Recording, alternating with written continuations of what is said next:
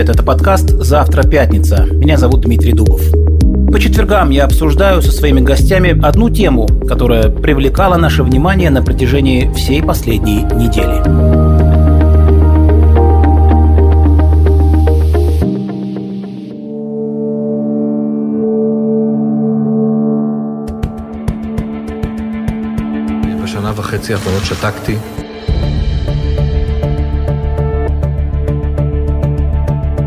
Сегодняшний подкаст можно заглавить фразой о роли личности в истории.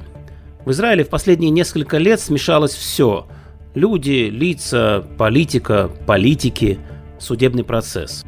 Наша политическая турбулентность, одни за другими выборы, которые всякий раз заканчивались победой Ликуда, но не приводили к формированию правительства, и даже в некотором роде нынешнее положение коалиции. Она идет, качается, вздыхает на ходу от боязни упасть. Все это тоже связано с ролью личности в истории. В роли личности теперь уже экс-премьер Израиля Биньямин Нетаниягу. Именно он косвенно причастен к самому факту возникновения коалиции перемен, объединяющей сегодня силы, которые поддерживают, например, строительство поселений в Иудее и Самарии и партии левого толка Аводу, Мерец и Арабскую Раму. То есть не столько он сам на это повлиял, сколько ведущиеся против него судебные процессы, которые, собственно, и определили личность нового премьера, состав коалиции, распределение бюджетных средств, изменения во внутренней и внешней политике. Все это звучит внушительно, согласитесь. Сам Нетаньяху и возглавляемая им партия Ликуд называют коалицию перемен антидемократической, а его отстранение от власти – опасным прецедентом. Ну а своей задачей Нетаньяху видит скорейший развал правительства Беннета Лапида. Проблема заключается только в том, что даже если коалиция развалится и Израиль пойдет на очередные досрочные выборы, политическая ситуация в стране от этого кардинально не изменится, а следовательно нас ждет очередной политический тупик. По идее, найти выход из этого тупика должен был помочь Нир Хефец, бывший советник Нетаньяху по связям с прессой, а ныне государственный свидетель по делу 4000. Еще одна личность в этой истории. Я познакомился с ним в 2009 году, когда в качестве журналиста сопровождал Нетаньяху в его поездке в Нью-Йорк. Он выступал там с речью на Генассамблее ООН. За день до этого мы поднялись на этаж отеля, где проживал премьер, попросили у охраны вызвать Хефеца и поинтересовались уже у него насчет интервью с премьером после его выступления на Генассамблее уже перед вылетом домой. По степени наглости и наивности с этой идеей мало что могло поспорить, и, надо сказать, от руководителя пресс-службы премьера мы потом действительно получили внушительный нагоняй. Но задача была выполнена, Хефец сказал «почему бы и нет», и на следующий день я брал интервью у Нетаньяху в штаб-квартире ООН в Нью-Йорке. Тем удивительнее было мне года спустя увидеть этого человека в зале суда. Причем не просто в зале суда, а на скамье подсудимых.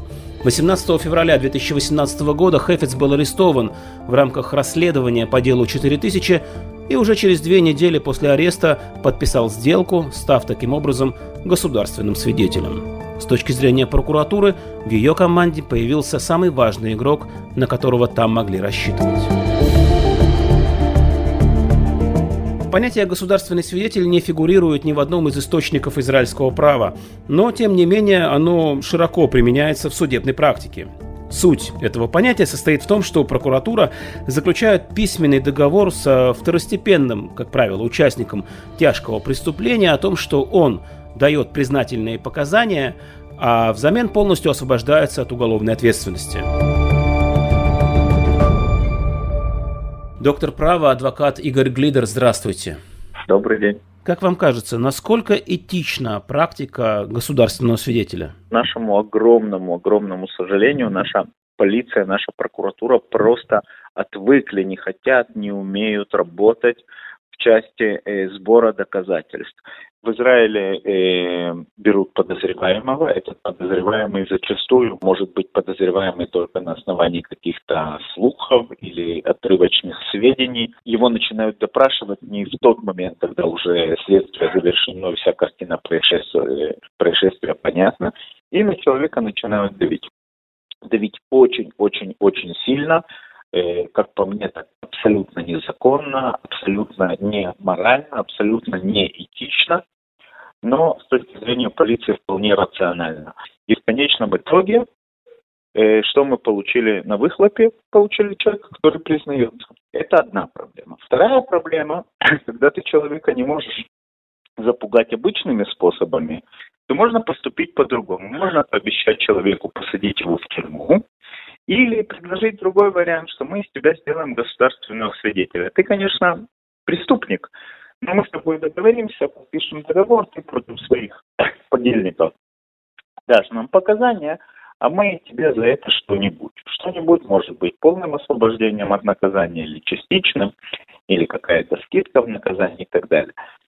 По поводу конкретно Нира Хефеца, вот он утверждает, что давление, которое на него оказывали следователи, они ему таки да обещали, что они разрушат его семью, что его дети не будут с ним разговаривать. Но он утверждает, что все это не привело его к тому, чтобы кого-то оговорить, а вот то, что его сдвинуло с места, он побоялся, что кто-то другой заключит договор о госсвидетеле, и кто-то другой своими показаниями потопит Нир Хефеца, которому уже будет нечего предложить власти взамен.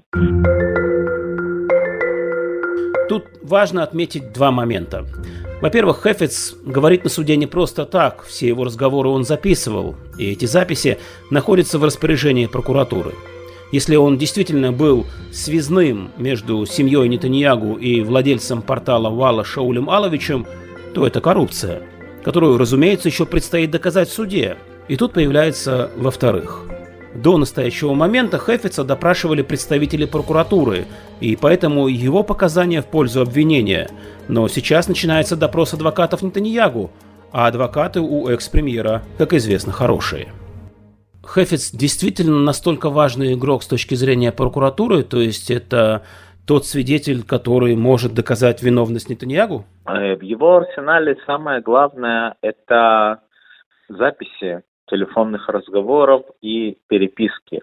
И там мы видим на сегодняшний день, насколько все семейство Нетаниягу было обсессивно относительно того, что пишут про них в СМИ вообще и в Валле в частности, и насколько они вмешивались и требовали, и что самое главное, насколько им было это нужно. Вот я думаю, что это, наверное, самый главный момент, потому что юридическая конструкция, которую просят доказать прокуратура, она достаточно сложная. Нетаниягу что-то получил взамен. Что он получил взамен? Как говорят сторонники Нетаниягу, пару положительных статей.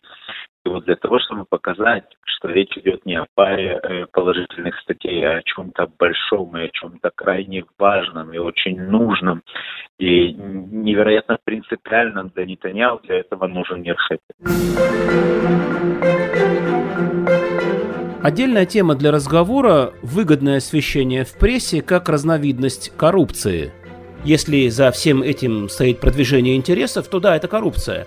Схемы могут быть сколь угодно сложными. В данном случае правильные статьи на портале Валла в обмен на слияние компаний Безек и ЕС.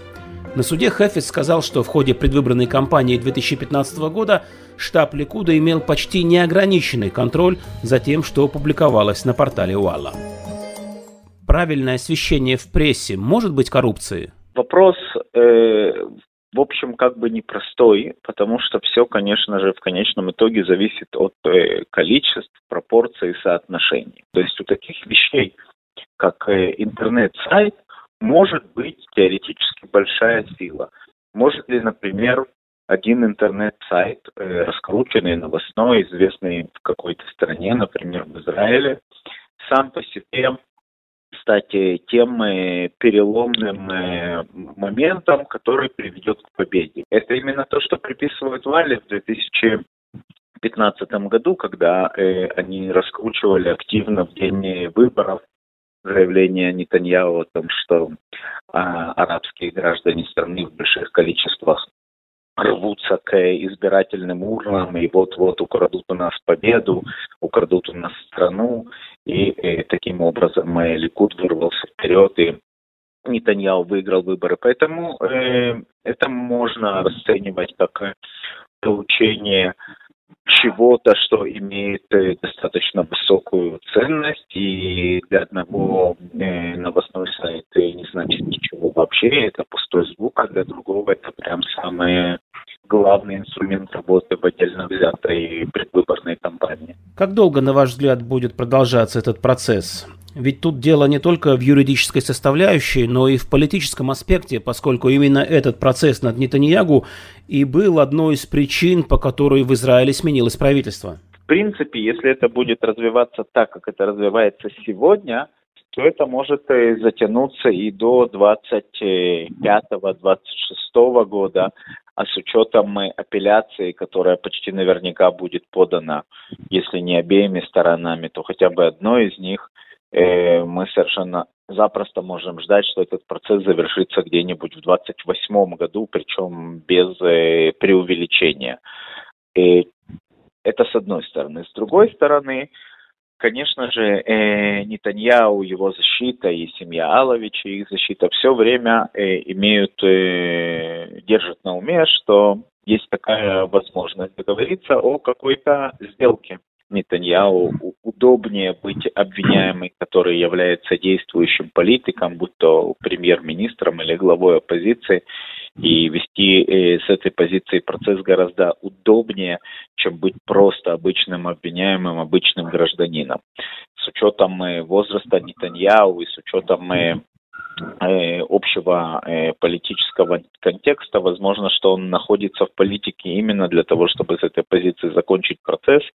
И как только он закончит процесс, ему все это станет уже совсем неинтересно. Поэтому большой вопрос, что Нетаньяху нужно для чего? Политика для суда или суд для политики? Адвокат Игорь Глидер, спасибо. Всего хорошего, большое спасибо вам, до свидания. Как пошутил один из израильских журналистов, еще наши правнуки будут говорить о суде над Нетаньягу, имея в виду, что вся эта история закончится еще не скоро.